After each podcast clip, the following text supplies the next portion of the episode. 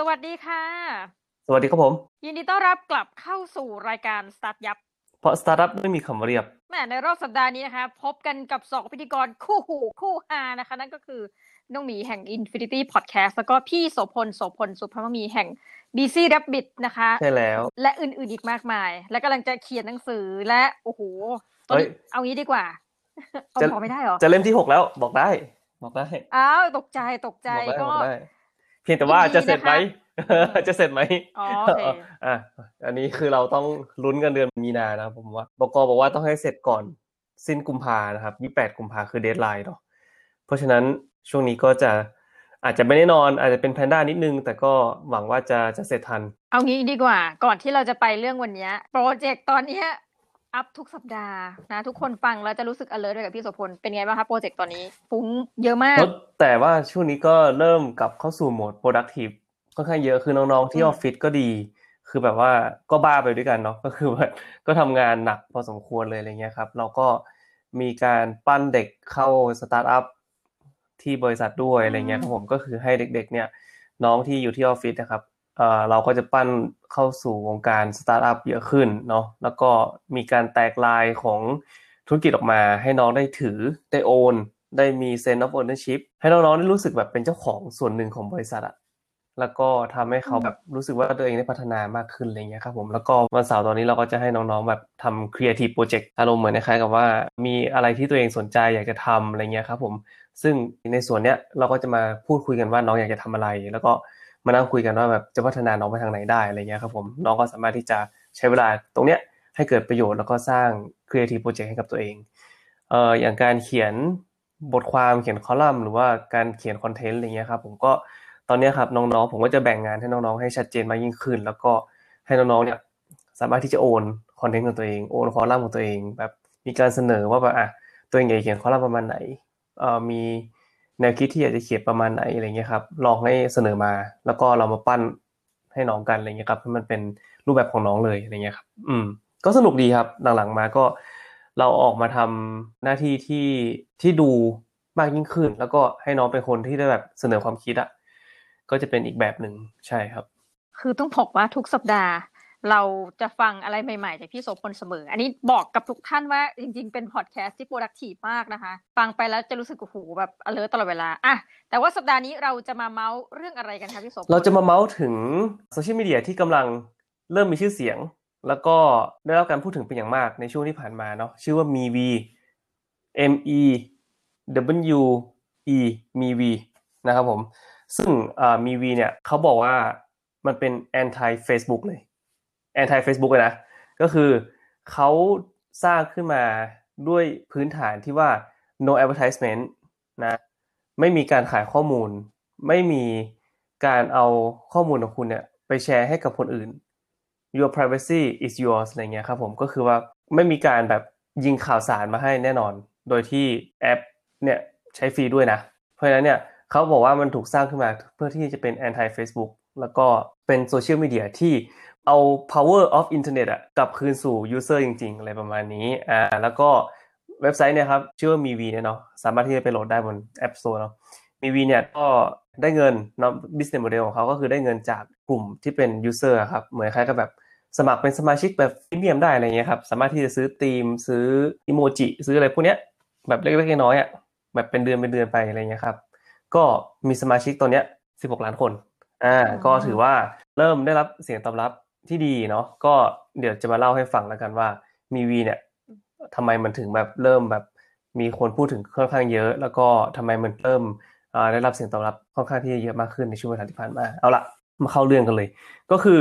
ถ้าสมมุติว่าน้องหมีตามข่าวเนาะช่วงต้นปีที่ผ่านมาวันที่พี่มาร์คซักเคอร์เบิร์กอะครับโพสต์ข้อความผ่าน Facebook ของตัวเองเนาะที่บอกว่าจะแบนทรัมป์ออกจาก Facebook แล้วก็ Instagram อ่าใช่ไหม แล้วก็หลังจากนั้นก็จะมีค่ะทวิตเตอร์ก็แบนเหมือนกันถูกปะใช่วันที่วันที่แปดเพิ่งจะตามมาเอติดอๆใช่กันวันที่แปดคือเจ็ดมาร์คโพสเสร็จปุ๊บทวิตเตอร์ก็โพสต่อเลย ก็คือว่าเขาเขาแสดงความคิดเห็นว่าแบบ พอมันเกิดเหตุการณ์ riot ใช่ไหมที่รัฐสภาในวันที่หกอะไรเงี้ยครับมาร์คซักเคอร์เบิร์กก็ออกมาพูดเลยว่าแบบเรื่องที่ประธานาธิบดีโดนัลด์ทรัมป์แสดงให้เห็น ชัดเจนว่ามีเจตนาที่จะใช้เวลาช่วงที่เหลือ ในตำแหน่งเพื่อทำลายกระบวนการถ่ายโอนอำนาจอย่างสันติ ด้วยกฎหมายแก่โจไบเดนเนาะผู้ชนะเลือกตั้ง มักกล่าวต่อว่าแทนที่ทรัมป์จะใช้ Facebook เพื่อประนาม หรือเอาผิดผู้สนับสนุน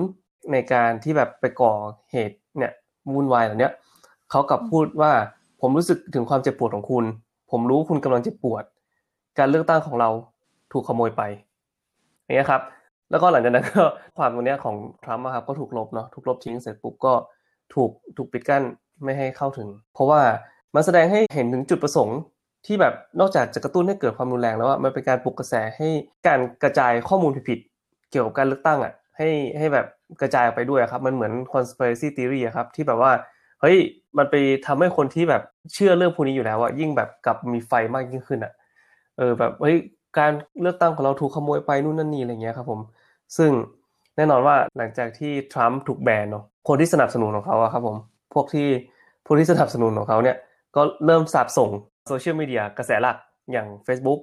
Twitter Instagram ต่างๆ นี่แหละ แล้วก็มันก็เลยกลายมาเป็นแบบกลายมาเป็นกระแสนะว่ามันมีไหมที่แบบเป็น alternative social media น้องหมีรู้จัก Parler ปะตาไม่รู้จักเลยใช่ไหมรู้จักเลยโอเคค่ะเล่าให้ฟัง Parler เนี่ยเป็นอืมโซเชียลมีเดียที่เป็นเหมือนคล้ายๆแบบฝั่งขวาจัดอะครับ เหมือนคล้ายๆกับแบบว่าเป็นคอนเซอร์ a ทีฟหมดเลย เหมือนคล้ายๆว่าเป็นพวกอารมณ์เหมือนทรัมป์ base เลยอะในเนี่ยอยู่ใน Parler แล้วก็ ก็จะพูดถึงเรื่องอะไรเงี้ยแบบเรื่องเกี่ยวกับการเมืองนู่นนั่นนี่อะไรเงี้ยครับผม Parler เนี่ยก็มันอยู่บน hosting ของ Amazon ซึ่งก่อนหน้าเนี้ยก่อนหน้า MeWe คนก็จะไปกระจุกตัวกันอยู่ที่ Parler ใช่ปะพอเรื่องของทรัมป์ออกมาปุ๊บเอ่อ Parler ก็ถูกปิด Amazon ไม่เห็นด้วยเรื่องกับเกี่ยวกับการ hate speech อยู่แล้วเนาะก็คือเขาไม่เห็นด้วยเรื่องการแบบยุยงอะไรเงี้ยเขาก็เลยเอ่อถอด Parler ออกจาก Parler ออกจาก hosting ของตัวเอง ก็คือแบบถอดออกจากบริการตัวเองเสร็จปุ๊บไม่พอ App Store ก็ถูกออกถอดออกแล้วก็ ไอตัวอ่า Play Store ก็ถูกถอดออกใช่ไหมตอนนี้ครับก็คือไอพวกกลุ่มคนเหล่านี้ก็ต้องหาที่ลงสักที่หนึ่งถูกปะมันไม่มีที่ไหนไปอะมันคือมันสาบส่ง Facebook แล้วมันสาบส่ง Instagram มันสาบส่ง Twitter แล้วมันจะไปที่ไหนก็คือ ตอนเนี้ยก็เลยเหลือมี V ซึ่งมี V เนี่ยก็เลยก็ถูกสร้างขึ้นมาเนาะเมื่อตั้งแต่ปี 2016 ละ แล้วก็มี user ขึ้นมาเรื่อยๆแหละเอ่อช่วงปลายปี 2020 ก่อนที่จะมีเหตุการณ์นะมี user อยู่ประมาณ 12 ล้านคน พอ2-3อาทิตย์ผ่านมามี16ล้านคน ก็คือแบบมันเห็นเลยว่าแบบมันมาจากไหนอะคือกลุ่มคนเหล่านี้แบบมามาอยู่บน MeWe กันหมดละเป็น alternative เอ่อเทคโนโลยีเนาะที่แบบปล่อยผ่านแล้วก็เปิดกว้างในการแสดงความคิดเห็นมากขึ้นอะไรประมาณนี้ครับผมมีเซ็นเซอร์น้อยลง มีเซ็นเซอร์แบบจาก ownership เนาะหรือว่าจากจากคนที่เป็นเจ้าของหรือว่า CEO เนี่ย ไม่ค่อยแบบเข้มงวดเท่าไหร่อะไรเงี้ยครับผมหรือว่าอาจจะยังเดี๋ยวเดี๋ยวจะเล่าต่อว่ามันไม่ได้เข้มงวดหรือว่ามันมันยังแบบมีทรัพยากรไม่พอนะ ก็คือว่าตอนเนี้ยมีวีเนี่ยก็เริ่มได้รับเสียงตอบรับมากขึ้นเนาะมีคนเข้ามามากขึ้นอะไรเงี้ยครับอย่างผมก็ไปโหลดมาเมื่อวันก่อน เพื่อที่จะเพื่อที่จะเข้าไปดูว่ามีวีมันคืออะไรพอเข้าไปถึงเสร็จปุ๊บเนี่ยเขาก็มีโพสต์จาก CEO ครับแบบหลาย ๆ โพสต์นะพอเข้าปุ๊บมันจะมีนู่นนั่นนี่อะไรเงี้ยครับผม ซึ่งมีโพสต์หนึ่งที่มีวีก็จะพูดถึงนี่แหละว่าเออจะไม่ จุดขายของมีวีก็คือ ความเป็นส่วนตัวเนาะไม่มีการใช้ข้อมูลของลูกค้าเพื่อทำการตลาด ไม่ขายโฆษณา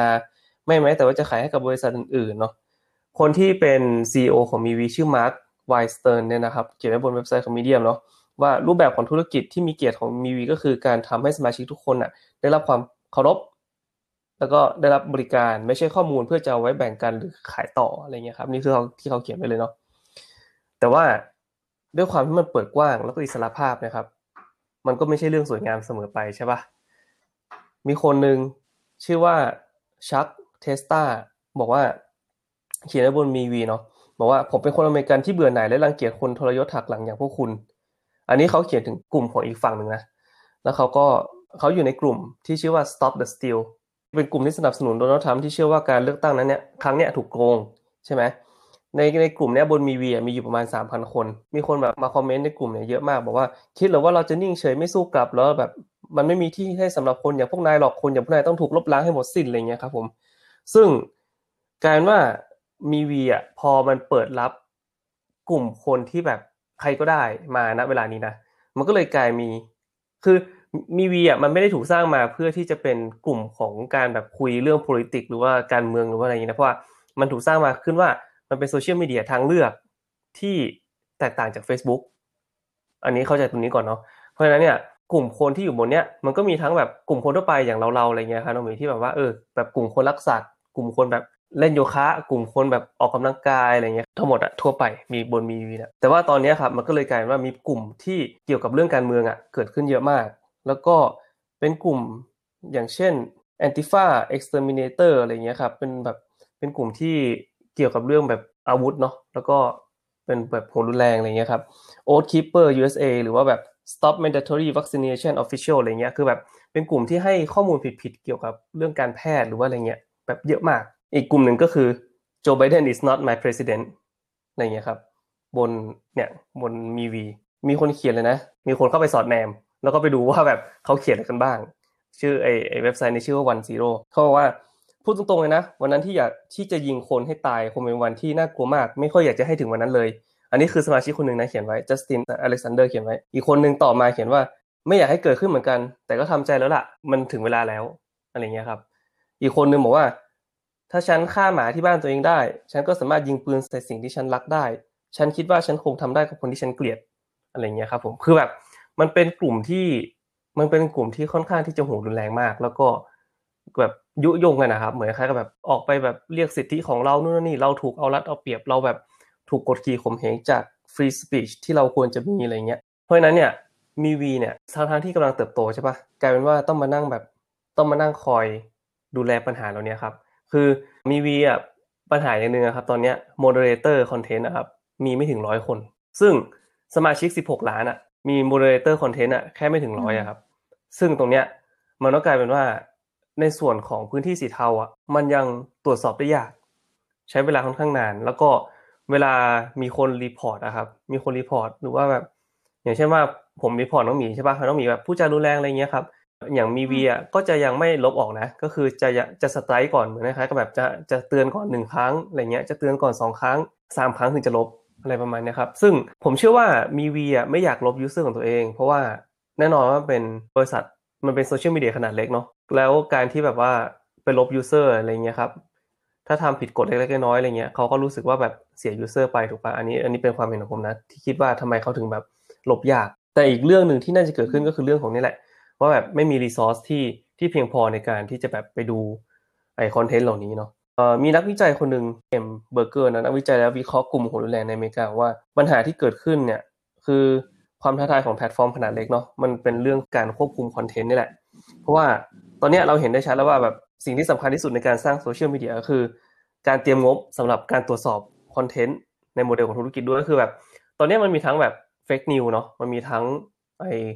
กลุ่มหัวรุนแรงที่แบบมา recruit คนอะในในโซเชียลมีเดียอะไรเงี้ยครับผมมีทั้งแบบว่าไอการ hate speech ที่แบบก่อให้เกิดความแตกแยกอะไรเงี้ยอย่างเช่นแบบไปยุยงให้ฝั่งนู้นแบบทะเลาะกับฝั่งนี้อะไรเงี้ยครับมันมันมีเยอะมาก เพราะฉะนั้นเนี่ย โซเชียลมีเดียที่เกิดขึ้นในเวลานี้ก็คือแต่ต้องจัดสรรงบประมาณจัดสรรทรัพยากรของตัวเอง มาดูแลในส่วนนี้ให้เยอะขึ้นด้วยอะไรเงี้ยครับผม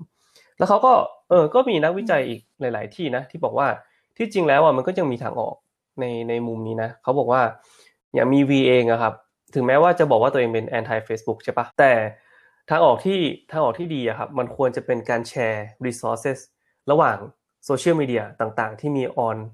บนโลกใบเนี้ยทั้งหมด อย่างเช่นว่า Facebook จับมือกับ Twitter จับมือกับมีวีจับมือกับ Parler หรือว่าจับมือกับใครก็ตามที่แบบว่าจะร่วมพันธมิตรกันได้อะไรเงี้ยครับผมแล้วก็มีฐานข้อมูลของกลุ่มคนที่แบบทำผิดมาจากที่หนึ่งอย่างเช่นว่าอะ Facebook แบนคนนี้ออกใช่ปะแบนเพราะอะไรเหตุผลอะไรอะไรเงี้ยครับเออมีการตรวจสอบอะไรประมาณไหนบ้างอะไรเงี้ยซึ่งก็ใช้รีซอสตรงนี้เพื่อที่จะไปตรวจสอบกับที่อื่นด้วย ใช้รีซอสร่วมๆกันนะครับเพื่อที่จะให้มีความปลอดภัยหรือมีมาตรฐานที่ใกล้เคียงกัน แล้วก็ คนที่อยู่ก็จะรู้สึกว่าปลอดภัย แล้วก็ไม่รู้สึกว่าแบบถูกคุกคามหรือว่ารู้สึกว่าแบบอยู่ตรงนั้นแล้วอันตรายอะไรประมาณนี้ซึ่งที่จริงมี V เองอะครับ ใน term of service เนาะก็มีเหมือนกันนะเขาก็บอกว่าห้ามพูดใส่ร้ายคนอื่น หรือว่าห้ามพูดแบบข่มขู่คนอื่น ห้ามพูดในเชิงที่เป็น hate speech หรือว่าเป็นแบบคล้ายๆว่าทำให้เกิดความยุยงแตกแยกอะไรเงี้ยเขาก็มีสิทธิ์ที่จะลบบัญชีของคุณได้เช่นกัน เพราะฉะนั้นเนี่ยที่จริงแล้วอะในความเห็นของผมนะ ผมว่ามี V เองอะ ก็น่าจะสุดท้ายแล้วก็น่าจะลบไอ้คนเหล่านี้ออก เพียงแต่ว่าในเวลาเนี้ยมันยังแบบมี resource ที่ไม่เพียงพอ แล้วก็ด้วยความที่เป็นบริษัทเล็กๆเนาะมันก็ยังดูแลได้ไม่ทั่วถึงอะไรเงี้ยครับผม แต่ว่านี่แหละมันก็คือปัญหาที่เกิดขึ้นสำหรับ MeWe และก็ยังเป็นความท้าทายของโซเชียลมีเดียขนาดเล็ก ที่เป็น alternative แล้วกันเป็น alternative social media แน่นอนว่ามันมันไม่มีทุกคนที่ชอบ Facebook เนาะผมว่า การมีมีวีอะไรพวกเนี้ยมันก็มันก็ดีสำหรับผมเองผมเข้าไปดูผมก็รู้สึกว่าเออมันก็มีคอนเทนต์อะไรหลาย ๆ อย่างที่แบบน่าสนใจ แล้วก็การใช้โดยที่ไม่มีโฆษณาก็เป็นอีกเป็นอีกประสบการณ์หนึ่งที่เราได้แบบไทยๆโดยที่แบบเห็นคอนเทนต์อย่างเดียวโดยที่ไม่มีโฆษณาเลยมันก็สนุกดี เพราะนั้นก็ผมอยากจะให้แบบเออมีวีเติบโตขึ้นเนาะเป็นอีกพื้นที่หนึ่งที่เราน่าจะเราน่าจะได้แบบเห็นไอคอนเทนต์อะไรดีๆ อยู่บนพื้นที่นั้นอะไรเงี้ยครับ ผมคิดว่ามีวียังมีความท้าทายเกิดขึ้นในอนาคต อืม ประมาณนั้น แต่ก็สนุกดี อันนี้เป็นเรื่องหนึ่งที่แบบเออควรจะติดตามว่ามีวีต่อไปจะเป็นยังไงนั่นนะคะ จริง ๆ วันนี้มีอาจจะเป็นประเด็นหนึ่งที่แชร์ได้ว่ามันน่าสนใจ เป็นปรากฏการณ์ที่น่าสนใจมากอย่างกรณีของโดนัลด์ทรัมป์กับการถูกแบนคือเหมือนพร้อมใจกันแบนเนาะในช่วงการเกิด riot ที่ The Capitol Hill นะซึ่งมันเป็นสถานที่ที่เราจะเรียกว่าเป็นมุมที่สภาคองเกรส ทั้งหมดเนี่ยสามารถมารวมตัวกัน แล้วก็ สิ่งหนึ่งที่มีความกังวลนะคะสูงก็คือว่าจริง ๆ ตามรัฐธรรมนูญของสหรัฐอเมริกาเนี่ยเป็นบทบัญญัติเพิ่มเติมประการแรกเลยเนาะบอกพูดถึงว่าห้ามนะคะ ห้ามตัวสภาคองเกรสเองเนี่ยออกกฎหมายใดที่ไปสกัดกั้นนะคะ ประเด็นของ freedom of press นะคะ ก็คือคืออิสรภาพของสื่อนะคะ และ freedom of speech ทีนี้หลายคนตีความว่าอ้าวถ้าอย่างนี้ อันนี้ก็พูดในเชิงกฎหมาย เออสิ่งที่ Twitter สิ่งที่ Facebook ใช่ใช่ใช่อันนี้แหละ เดี๋ยวก่อนคนที่แบบไปไปอ่านคอมเมนต์ของของคนที่แบบคอมเมนต์บนบนคอมเมนต์ของไอ้นั่นอะเฟซไอ้มาร์คซักเกอร์เบิร์กอะคือจะเห็นว่าแบบโอ้โหแล้วผมก็นั่งไล่อ่านเนาะผมก็แบบเออผมไล่อ่านไม่หมดหรอกแต่ว่า ผมรู้สึกว่าแบบเฮ้ยมันมันมีความแตกแยกที่ที่ฝังลึกอยู่ในอยู่ในคนอเมริกันอะค่อนข้างเยอะมาก ๆเลยอะแล้วเราก็รู้สึกว่าเฮ้ยแบบบางคนมันเข้าใจผิดไปหรือเปล่ากับ คำว่า freedom of speech อะไรเงี้ยอ่าน้องมีอธิบายต่อเลย อ่าโอเคนี่ต้องประทานโทษจริง แต่ว่าเราอะอยากจะบอกว่า คนจะเข้าใจในประเด็นนั้น ว่าอ้าวนี่ไงห้ามมีกฎห้ามแต่อย่าลืมนะคะ อันนี้เป็นกฎหมายระดับ federal state ก็คือกฎหมายระดับรัฐบาลกลางนะตัวรัฐธรรมนูญเนี่ยเนาะแต่ละรัฐเองเนี่ยจะมีเหมือนบทบัญญัติของแต่ละรัฐ ไม่เหมือนกันนะ เพราะฉะนั้นมีกรณีนี้ที่เราจะบอกว่าอะฟังแล้วงงๆ เดี๋ยวจะเอายกตัวอย่างให้ มีรายการพอดแคสต์รายการหนึ่งถูกฟ้อง เพราะเอาเรื่องผู้เสียชีวิตมาเปิดเผยแบบดีเทลอิชมากเลยแล้ว มีตอนหนึ่งที่ผู้เสียชีวิตไปแล้วเนี่ยบอกว่าเออเรื่องนี้ไม่ต้องเปิดเผยพอดแคสต์รายการนี้เปิดเผย เขาก็ฟ้องเลยเป็นฟ้องระดับกฎหมายของรัฐนะคะ ฟ้องศาลระดับรัฐ อะ ทีนี้เราก็จะตั้งคำตอบว่าเอาละคุณอาจจะเห็นตัว freedom of speech ในรัฐธรรมนูญอเมริกาจริง แต่นั่นเป็นระดับย้ำอีกที federal ดังนั้นแปลว่าอะไร ไม่ครอบคลุมถึงภาคเอกชน แปลว่าตรงนี้มาร์คซักเกอร์เบิร์กนะคะทาง Twitter เองที่แบนทำไม่ได้ทำอะไรผิดกฎหมายนะคะเพราะนี่เป็นกฎของบริษัทเอกชน ดังนั้นคุณน่ะไปด่าใครก็ได้ ในอเมริกานะด่าทรัมป์ด่าอะไร ยากมากที่จะถูกดำเนินคดี แต่ถ้าคุณพูดแบบนั้น คุณมีสิทธิ์ถูกไล่ออกจากงานได้ เช่นไปเหยียดผิวไปทำคือไม่ได้ผิดกฎหมายนึกออกไหมฮะไม่งั้น Ku Klux Klan เกิดไม่ได้หรอกในอเมริกา เพราะมันมี freedom of association ทำได้ทุกอย่างจะเหยียดยังไงก็ได้ แต่อย่าถึงถ้าทำร้ายคนเมื่อไหร่นั่นคือการละเมิดกฎหมาย แต่ถ้าในกรณีนี้ทำได้ทุกอย่างอืมดังนั้น ส่วนที่สำคัญต้องไฮไลท์ตัวเองว่า ไม่ครอบคลุมในประเด็นเอกชน ดังนั้นเขาจึงมีสิทธิ์ในการควบคุมว่าจะให้ทรัมป์อยู่หรือไม่อยู่ในแพลตฟอร์มของเขา พูดถึงประเด็นที่แบบว่า เอ้ยทำไมมาร์คซักเบิร์กถึงเป็นแบบเป็นสารเป็นสารเตี้ยตัดสินเองได้เหรอนู่นนั่นนี่อะไรเงี้ยครับผมแล้วก็แบบทุกคนก็จะไปโจมตีมาร์คซักเบิร์กแล้วก็รู้สึกว่าแบบเฮ้ยมันเป็นบริษัทเขาเป้าวะอะไรเงี้ย สุดท้ายแล้วเขาอยู่ในนั้นทำไมเขาอยู่ในตลาดหุ้นเบ้าอะไรเงี้ย เออ เพราะฉะนั้นก็เราจะทำอะไรได้คือ ถ้าสมมติว่าเขาไม่ให้เราอยู่ มันก็จบแค่นั้นปะในประมาณนี้ครับ จริง ๆ แล้วเนี่ยมันมีอะไรอีกเยอะมาก ถ้าเราพูดถึงประเด็น freedom of speech นะคะ แล้วก็อเมริกาเองก็อาจจะเป็นตัวอย่างหนึ่งที่ คือคือเราเชื่อแล้วว่าพอมันมี freedom ไปในระดับหนึ่งอะเดี๋ยวคนจะต้องตั้งคำถามไปว่าเอ๊ะระดับไหนถึงไหนนะคะเดี๋ยววันหลังจะเมาส์ในเคสอื่นๆ ที่ที่มันอาจจะเกี่ยวข้องกับประเด็นนี้อ้าแต่ว่าวันนี้ถือว่าเป็นกรณีน่าสนใจนะ แล้วก็ไปติดตามกันนะคะ MeWe MeWe MeWe ฮะ MeWe อ่าสำหรับนี้เราสองคนก็แหมต้องขอขอบคุณทุกท่านมากแหละ ที่ฟังเราเมาส์แตกกันจะจบรายการนะคะ แล้วก็สัปดาห์หน้าพี่โสพลจะเอาเรื่องราวแซ่บๆเรื่องอะไรเกี่ยวกับสตาร์ทอัพมาเล่าให้พวกเราฟังอีก อย่าลืมติดตามกันนะคะต้องบอกว่าเราอย่าลืมติดตามชีวิตพี่โสพลด้วย เดี๋ยวหนังสือออกทันไหมเรามาลุ้นกันแต่ละสัปดาห์เนาะนะคะ โอเคสวัสดีขอบคุณมากนะคะสวัสดีทุกท่านครับผมและสวัสดีค่ะ